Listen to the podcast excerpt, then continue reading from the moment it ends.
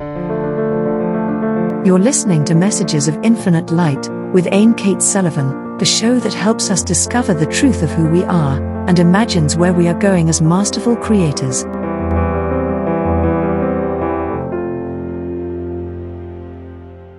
Welcome, light travelers. This is Ayn Cates Sullivan, host of Messages of Infinite Light, where we envision a new and evolving humanity. We've got this, we can do it. So, I have a lot of people coming on with conversations about solutions. I'm really excited about this. If you want to hear more, you can go to superpowerexperts.com slash messages of infinite light or if you want to go into our spiritual roots, you can go to superpowerexperts.com slash wisdom of the ages. I've got lots and lots of episodes there. So, and if you want to read about things, you can go to infinitelightpublishing.com. See, we have solutions. We're going everywhere.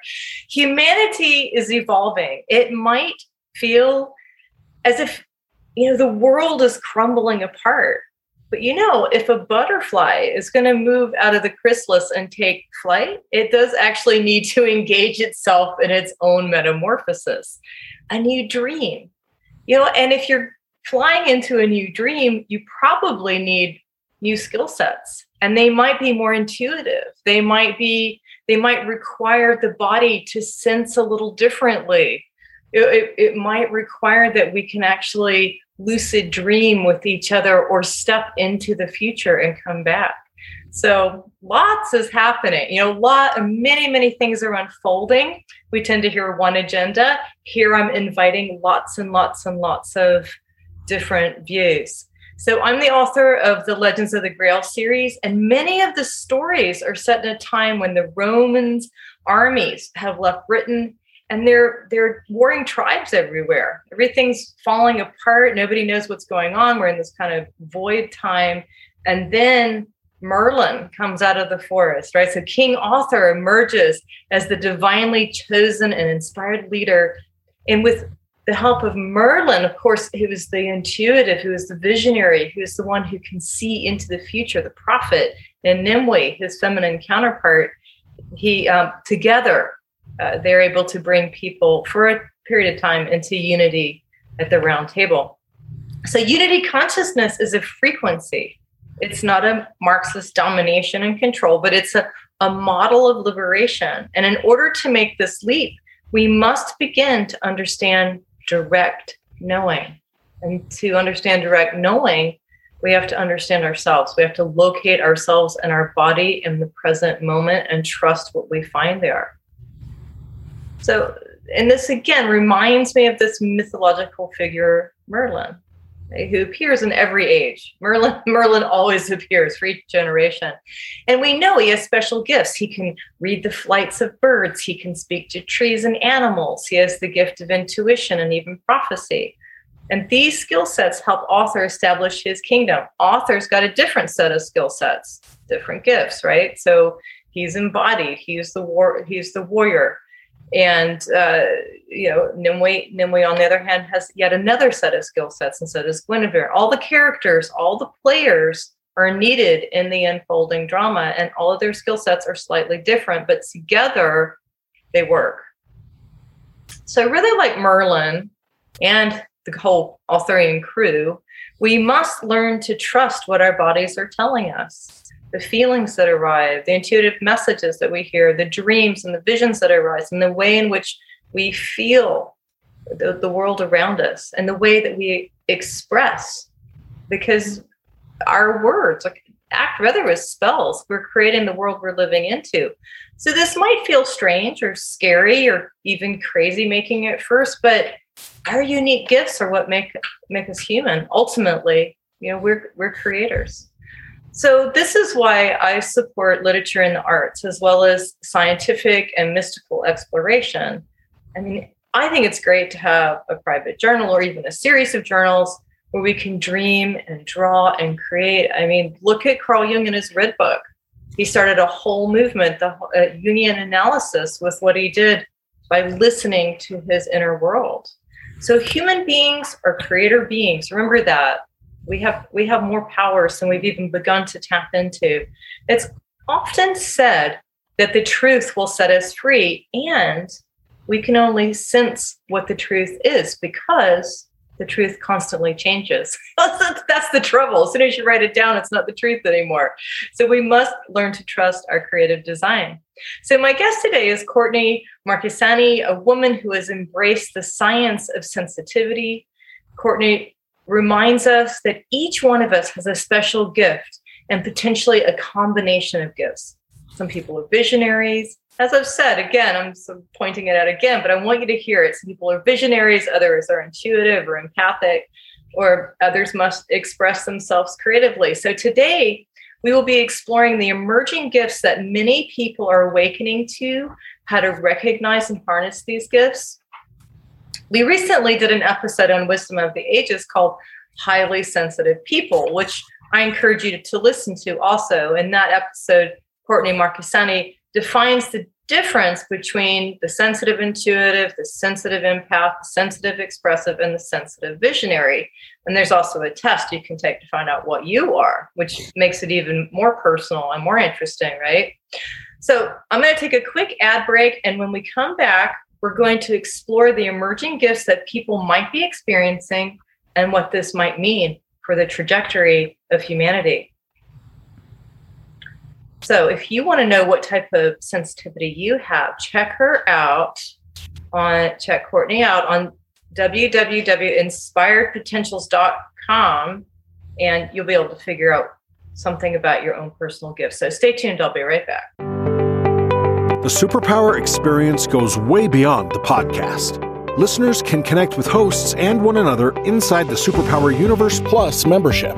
Members get access to high vibe connections superpower masterclasses, and much, much more. Don't wait another moment to step into your superpowers. Go to superpowerexperts.com and sign up today. Hello, everyone, and welcome back. This is Ayn Cates Sullivan, host of Messages of Infinite Light.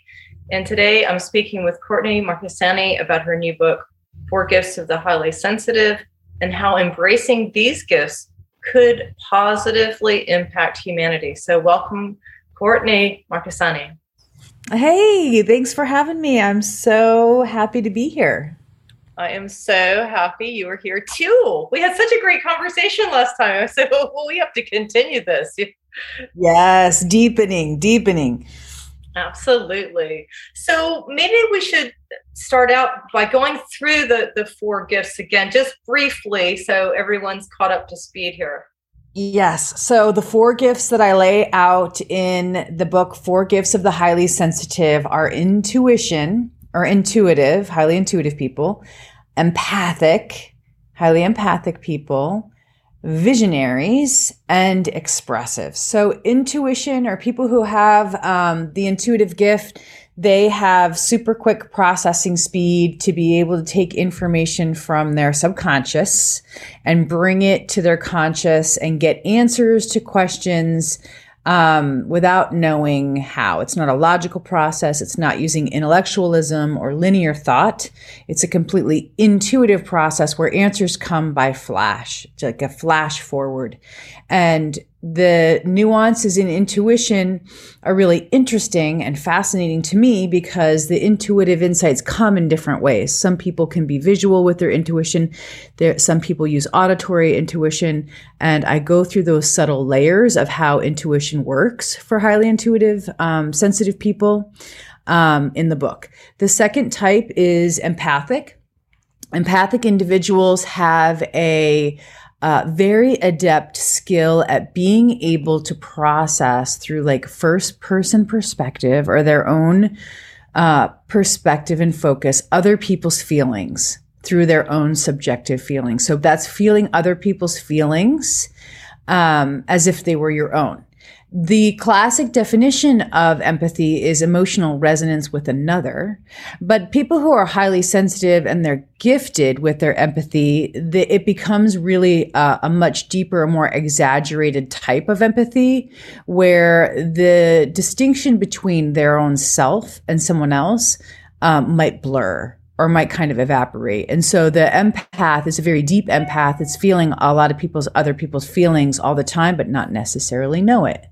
Then the visionary, um, visionary, uh, highly sensitive visionaries are able to use their mind's eye to uh, detect information that might otherwise be ignored through their visual field. There can be an internal mind's eye or a mind's eye that feels slightly external, like an imaginal space in front of the eyes, where they use spatial awareness, spatial reasoning, um, facial recognition, um, micro expressions. I mean, it comes in a in a multitude of ways but the visionaries essentially are solving problems through their mind's eye. And that's their special ability. And so they might get flashes of images that feel clairvoyant almost, uh, but usually it is connected to problem solving. And once again, I go into all the different ways that that can arrive in the visionary's mental field in the book. And then there are the expressives. The expressives, um, I saw this pattern in the research that, that I did uh, on sensitivity, where there was a sub factor of general sensitivity called aesthetic sensitivity. And so the individuals that are blessed with this type of aesthetic sensitivity use it to synthesize um, their environment and, and, and a beautiful like interconnectivity between themselves and their environment where they bring artistic fusion through their own mind and body to create. And so this is a perception and awareness of beauty, um, and being in nature, uh, feeling connected to others and the interconnectivity between others. And they express it with their unique language. And that language doesn't have to be verbal. It can be visual. It can be through physical movement like dancing. So these are the quintessential artists, the writers, the painters, the poets, the singers, the, the actors, the dramatists. And so they are expressing their own unique language through their aesthetic uh, sensitivity that beauty that they perceive so well. That's amazing. I can think of people right off the top of my head that fall into those categories, and then some people who might be a mixture. Uh, do, are there some famous people that are related to each one? Oh, definitely. Definitely. I go through profiles of individuals that I have studied for a long time and I talk about them and what makes them. Um, you know, sometimes I just name one, sometimes I name multiple. One of the ones that I talk about in profile uh, is Daniel Day Lewis and I identified him as a sensitive expressive, someone who uses that um, that artistic language, but also has an ability to immerse himself into the character by watching and perceiving body language as that empathy the deep empathy. And so I go into different profiles and explain why I believe um, someone like Daniel Day Lewis might be an expressive um, you know, a pretty uh, a pretty magnificent example of someone who's been able to receive the success from being a sensitive expressive, but also some of the challenges that he's faced as an actor, being an, an expressive. So definitely. You can tell these individuals by learning what the gifts are, and then you start to see how these patterns emerge. I mean, that's how I recognized it is through all my research. I started to recognize these patterns emerge of the gifts. Mm-hmm. And where would Rudolf Steiner fall? Oh my gosh, he's definitely an intuitive visionary. I mean, he, when he was young, right, he was clairvoyant and experienced being able to see um, you know, spirits or, you know, the embodiment of what would be something on the ethereal. So he could see things that other people didn't see, but he was also highly intuitive. And his whole philosophy of making science more spiritual or soulful um, was definitely connected to intuition and his own intuition. And he talked about intuition, right? And, and the meta senses and how there's all these different sensory systems that connect us to the higher planes of consciousness and that our role here on earth is to really develop our spiritual self. And so I think that if I were to to look at that, I would think that he was an intuitive visionary because of those you know those abilities. He had the clairvoyance and he had visions. And look at the work that he did at the waldorf school at the uh, at the tobacco factory there and how he developed all that schooling that became really a, a way of schooling now. So that was very visionary as well. Absolutely. Now how would he differ from somebody maybe a contemporary like carl jung Oh my gosh. So I think that they have a lot of things in common, but of course, there's individual differences when you're looking at the sum of the whole person's life. Um, I do believe I've so, I've taken so many deep dives on Carl Jung and you know his childhood. And he was similar to Steiner when he was a child. He had some of these same type of experiences right? He had some mm-hmm. clairvoyant experiences. He had lucid dreaming happening. And so when he was a child he was deeply affected by those experiences. He went into traditional science, similar to Steiner, where he went into the field and became a prominent scientist, but he also married that science with this other more esoteric um, experience. And so he really tied those together. So I would also say that he was a visionary. Plus, he had all the visions of uh, Philemon and all the archetypal experiences that he had that he basically built into um, an iconography for other psychoanalysts to be able to look at these different symbols and say these are part of the collective unconscious.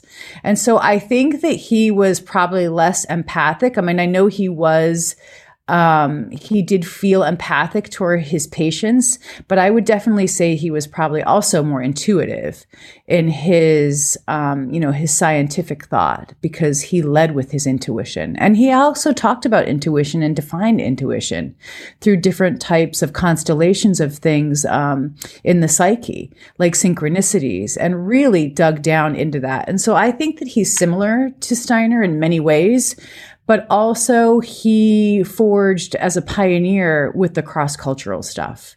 And I think that Steiner might not have done that as much. I mean, Steiner did the New Thought movement, um, you know, with these other luminaries of the time, but but Jung really went into more of the cultural. Mm-hmm. aspects. You know, he went and looked at the mandala and these other forms of concretizing the psyche, you know, in reality. And so I think that's where they might depart a little bit. Well, certainly. I mean, definitely Rudolf Steiner was more of a mystic. Well, said Carl Jung was a mystic too, but he Sure. He, yes. I mean, he did he start this. He was. They they both are, but it's interesting just to look at the differences. I mean, here are these two people who, who made enormous contributions to humanity by being visionaries, but but encourage us to work with it in completely different ways, which would make me think that that he's also an expressive. I was just gonna say we had, we had a telepathic thing. Our minds were cranking together there because Jung was definitely an expressive, mm-hmm. no doubt, because when he had his break, right, he had kind of his own psychotic break. He went to Bollingen and went and worked in the castle mm-hmm. and did the sand and did the play and connected with his own inner child, which really helped him deepen his awareness of, um, you know, that concretizing of the self. And so he was definitely expressive because he was using art therapy his own divinity leading him to his own art therapy that he needed to find wholeness or psychological wholeness through self-expression.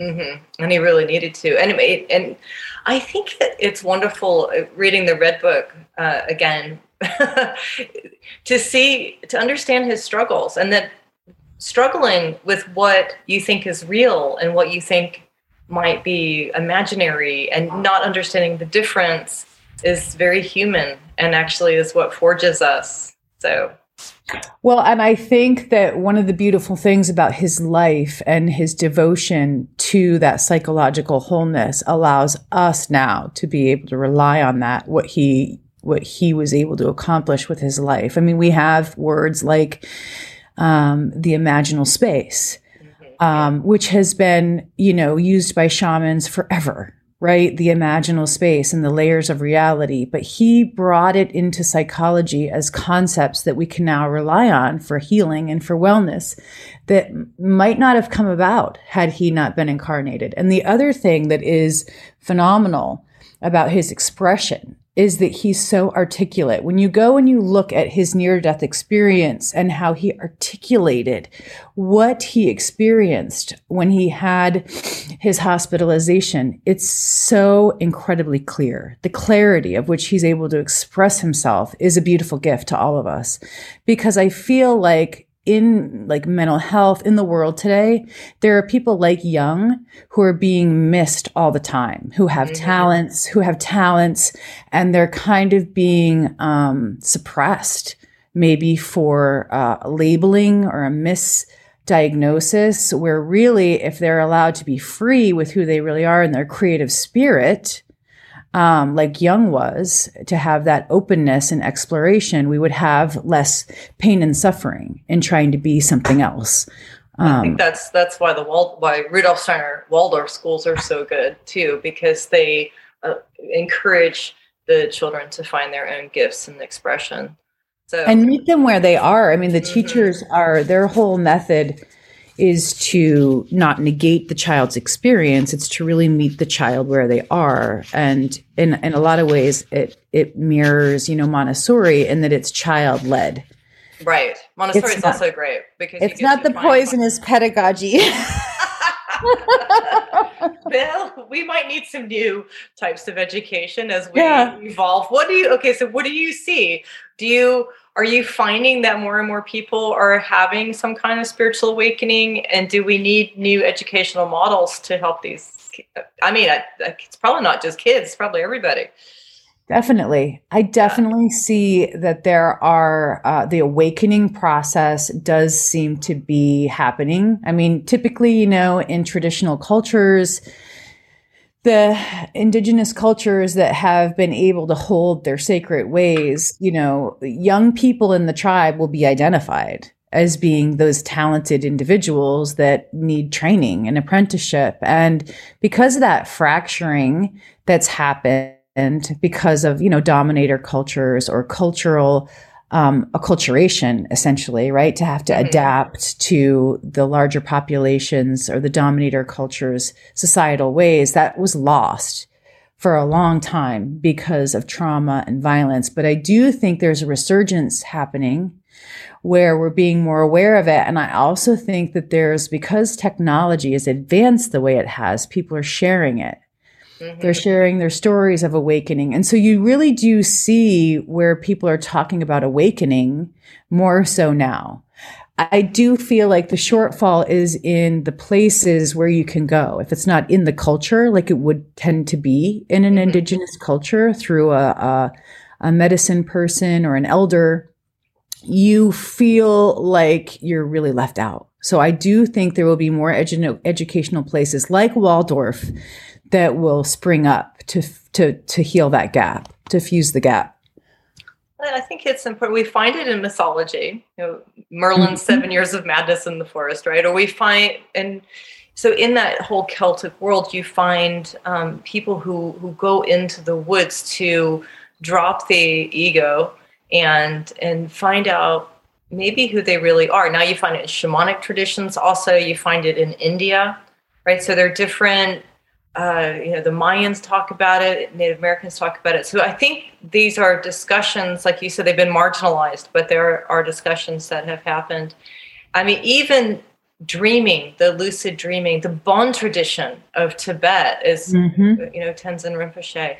And mm. I think there, in, in the psychological world, there are people who are starting to really embrace it. Apart from Carl Jung, but but in a more uh, contemporary context where like for instance the diamond approach the Ridhwan school mm-hmm. is one is uh, very much a, a spiritual um, psychological school. And the main teacher there or the, the founder ah Almaas has brought the, the vocabulary forward in ways that are pretty wonderful so that we can understand presence and different dimensions of the soul uh, without thinking to sound to sound like you, like you're crazy but I think what one thing that's really important is that when there are many different ways to learn, and I have uh, three higher degrees, so I, I can definitely focus. I can do focused learning, linear learning.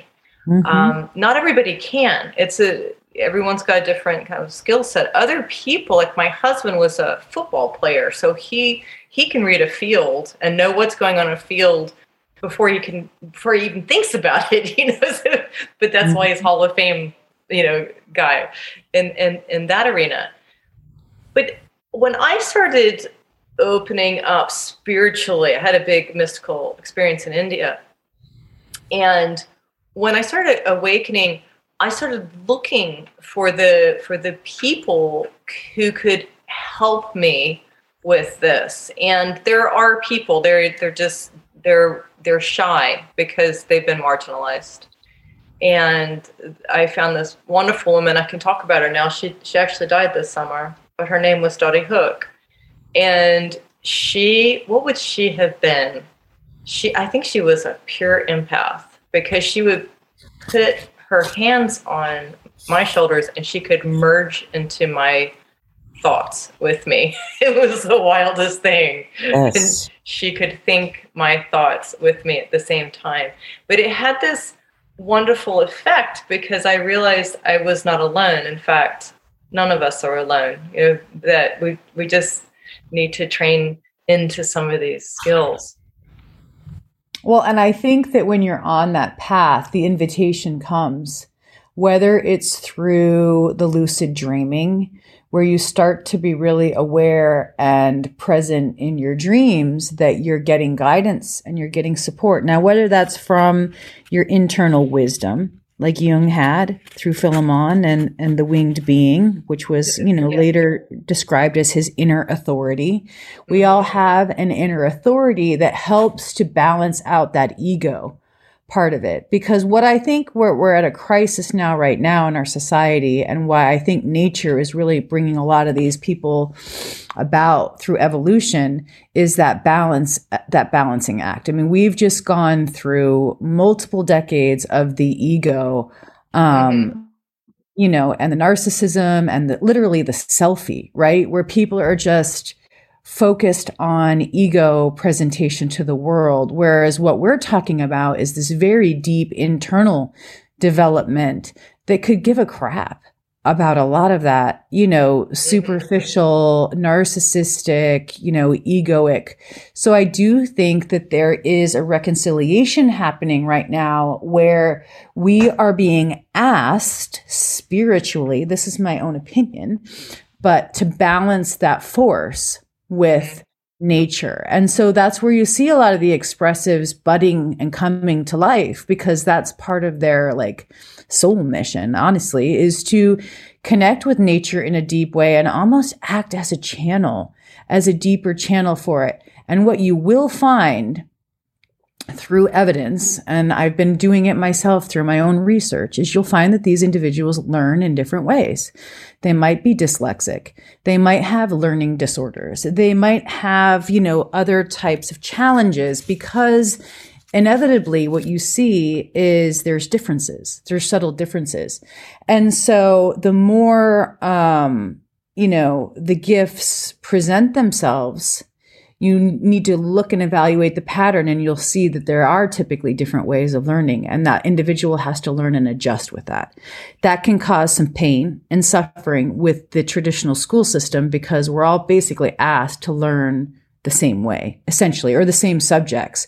Whereas these individuals that we're talking about are experiencing different types of learning. It's exactly what you said. So it's alternative they would need alternative forms of learning to be able to help maximize. Or we could even call it traditional, since it would have been the original learning.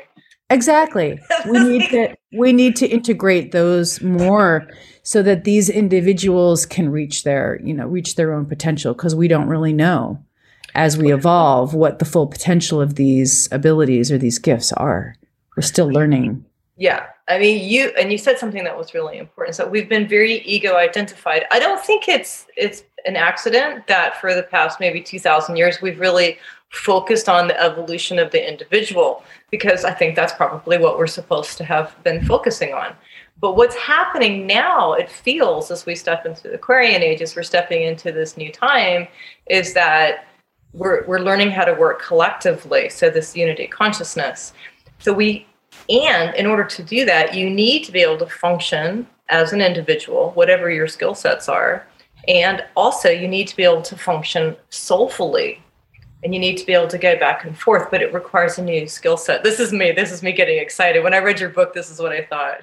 it is, yeah. It's more like service. Uh, develop yourself, of course. Take care of yourself and do all you can, you know, and all that self care, which can feel to sensitive people a lot of times like being quote selfish, mm-hmm. being selfish, which is actually not being selfish. It's good self care, and we need more of it because we are we tend to need more downtime. We tend to need more quiet time and more of these, you know, spiritual practices to keep ourselves balanced. But once we have those things, we've gone through our process, then I do believe that it's part of the collective.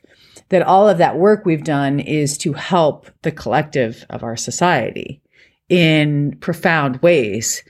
I mean, that's just, you know, where I stand. I don't think mm-hmm. it's just about individualistic notions anymore. I do believe that we are part of this evolutionary curve where we are being asked spiritually to attain uh, what we can through our own health so that we could give back, you know, and work I, in, in, in ways that support, yeah, support evolution, but in a more collectivistic way.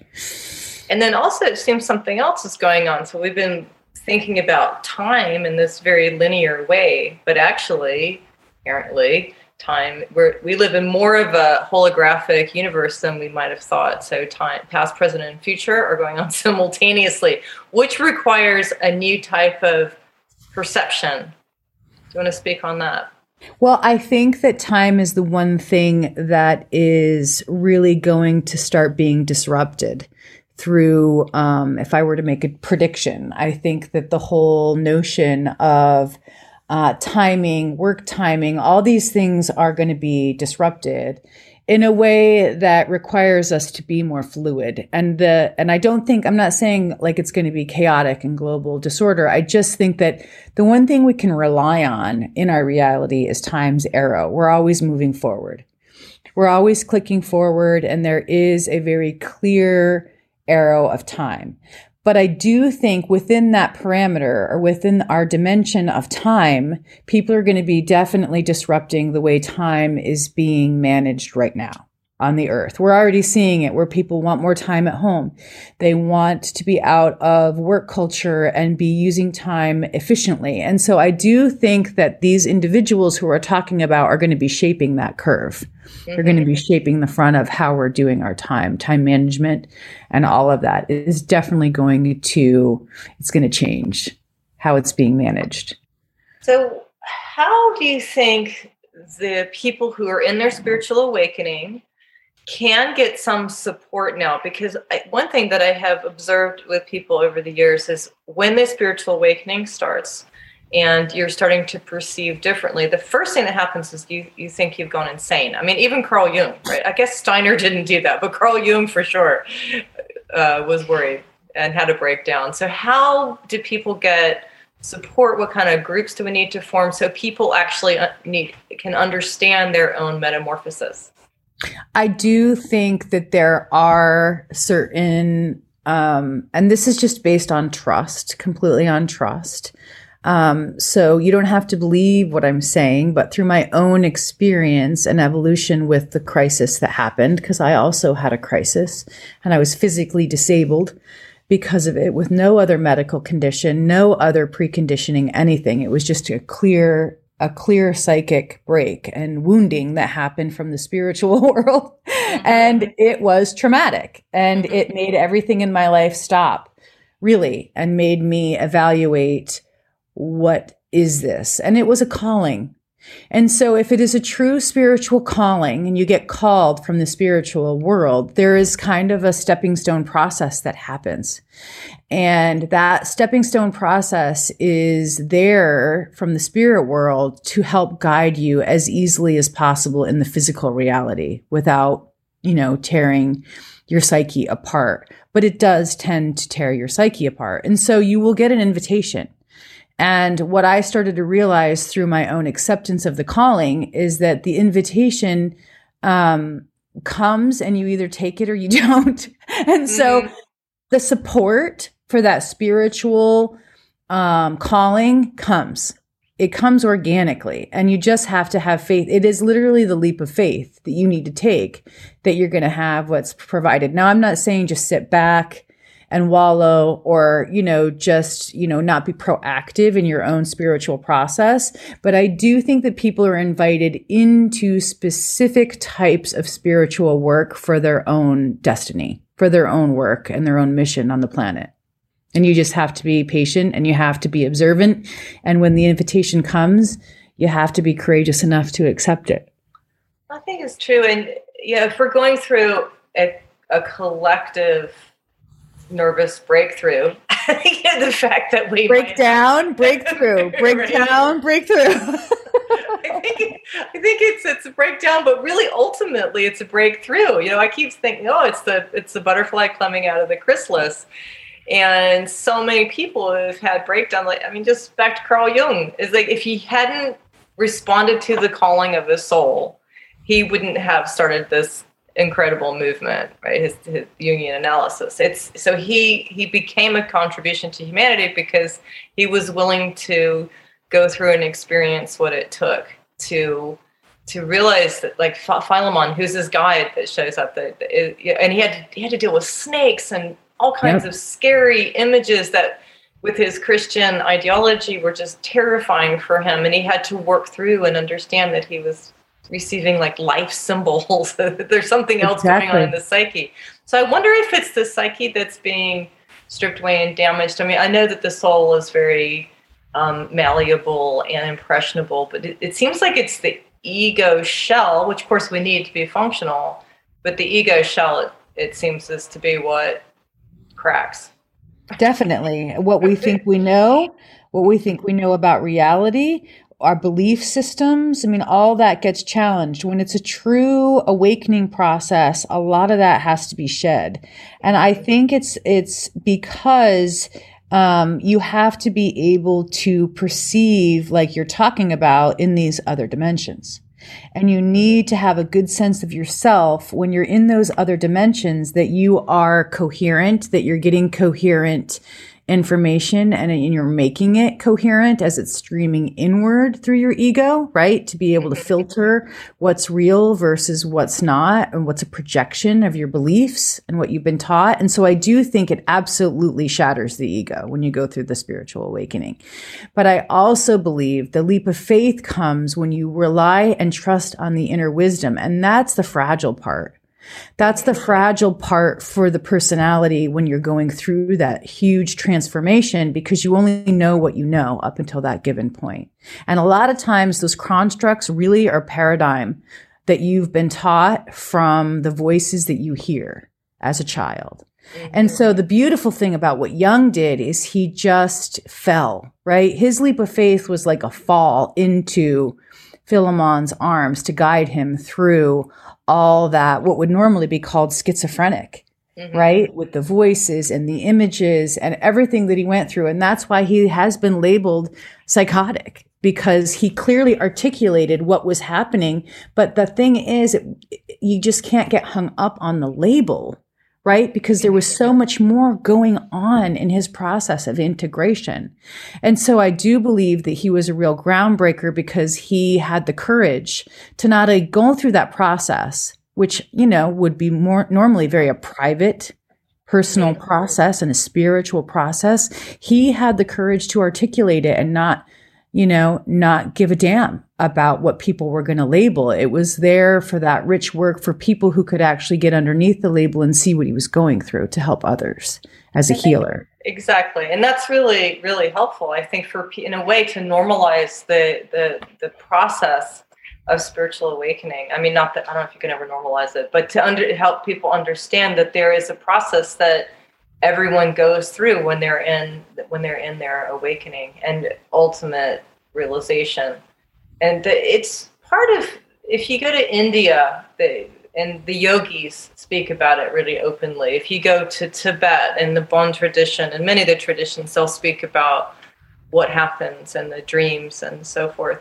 So you know and, and of course in those traditions you have a guru or you have a a group or a mystery school. In the Celtic world, you would have had a mystery school where you would probably be contained for a while, um, protected when you were going through your ovate phase, your your evolutionary mm-hmm. phase, and and then once you ha- would have completed that cycle, you would come back into the community with more awareness. So, for I mean, in the in the Druids would have learned the language of the trees, or in, in the ovate phase, they would have learned the the language of the mm-hmm. trees, and then have integrated that into their being. They don't really have to necessarily speak about it, but when they're they're moving through the landscape, this symbolic world is part of their functionality. And that's one thing I love about the real Druids, not Hollywood, but the but the ones like the shaman who are open to the other worlds yet are,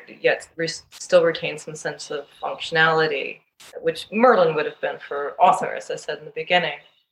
So and yeah, and then it kind of becomes like you said, there is a path Mm-hmm. And there is, for lack of a better word, kind of a formula, right? That mm-hmm. a lot of mm-hmm. these books that talk about the formula, they talk about the wounding, they talk about the talents that these individuals have, the gifts that come through, how they're developed, finding the teacher, going through the process.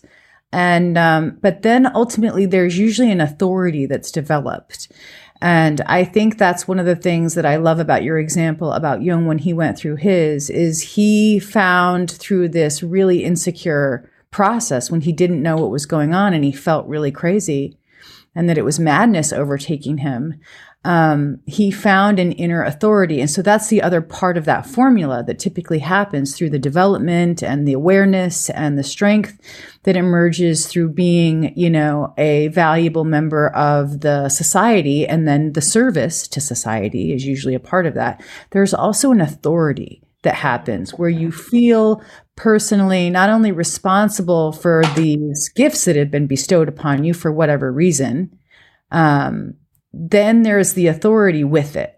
And that's the provenance of knowing that you can call to yourself what you need. And I do believe that's where our evolution is going, is for everybody to have this evolution of our personal authority and to rely less, right, on the dogmatic stuff that doesn't necessarily serve us and into our own provenance as spiritual individuals embodied in a human form at this time. I call it direct knowing or gnosis. Right. right? So, That's it. So you've learned you've learned how what your gifts are, um, what the the illusion of the ego, and how to operate in this world. So I also really believe this is where we're headed. So uh, I'm running out of time here, but I would love for people to know how to get in touch with you, how to do your uh, your, your the test to find out what their unique skills and gifts are. Can you tell our, our listeners something about that? Sure. Well, I all my work. I'm a I'm a, a health practitioner, but I'm also an educator. So all my work is on inspired potentials. You can find um, my research and what I'm you know talking about, and there's the test that is a very um, you know, easy test to go through. I write an email very specifically to each person that takes the test, um, what the results are, and a little bit of information about each of the gifts and how they work. And then I offer people to connect with me individually for like a free consult to, if they have questions.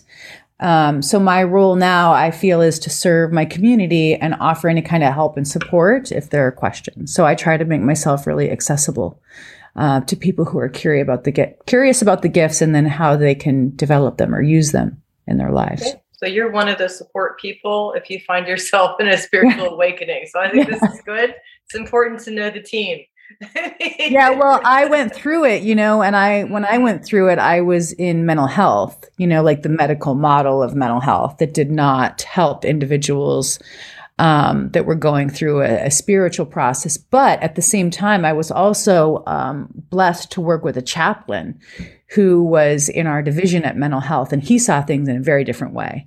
And so he, you know, educated me about the spiritual process as well, like the dual process between mental health and so there is, t- there are times where it is psychopathological, right? And symptoms are symptoms of mental health, but then there's other times that it's not. And so I think that's a very valuable resource for our communities to be able to help people walk through that time period. I think so, and it can be a combination of things too. But I, I, feel as the as the soul as the soul becomes freer, as the soul becomes li- more liberated, there's a natural, kind of like a natural sanity that arises too. Absolutely. I totally agree with that. Yes, I've experienced it myself. yeah. Yep. There's a wholeness that emerges, and that's you know Joseph Campbell, right? So that's the quest for the Holy Grail. right You, yeah, you become less, you become less, things become a lot less dramatic and anger and angst filled. And you start to recognize when you, when you put on, um, you know, your spiritual self and you walk within your soul, you just start to see everything kind of spiritually as playing out. And, and it seems a lot more predictable. I mean, there's still surprises and spiritual like surprises that come because you don't know what's going to unfold, but it just becomes a little bit more balanced and calm. That's my experience with it. Mhm. and that you can trust the unfolding process. I think Mhm. for, for me, the big thing was basic trust. I can I can actually trust this universe and the way that this is unfolding, but it seems crazy. And and you can trust how it's playing out forever. You can trust it. I, that was that was the thing that really blew my blew the body, mind, soul for me. like, Yeah, well, when you go into the surrender, when you truly surrender and realize that this is a spiritual process, especially when it's a spiritual crisis or an acute uh, crisis that you're going through, you start to recognize that it's more, it starts to feel more like a destiny. Like, you know, you're talking about with the Arthurian legends and Merlin and these different individuals in that story, you start to realize that you're, you have a place in your story and your destiny is playing out. And then you let go a lot more and you become, um, a lot more blissful and recognize there's fun and in the exploration of surrendering to the moment of what's going to arrive. Mm, that made my heart so warm. And it's so true. And everyone listening today has a place in this world, and everyone is loved beyond belief. And all we have to do is step out of our way and just allow this to unfold. That's exactly right. Learn who you are.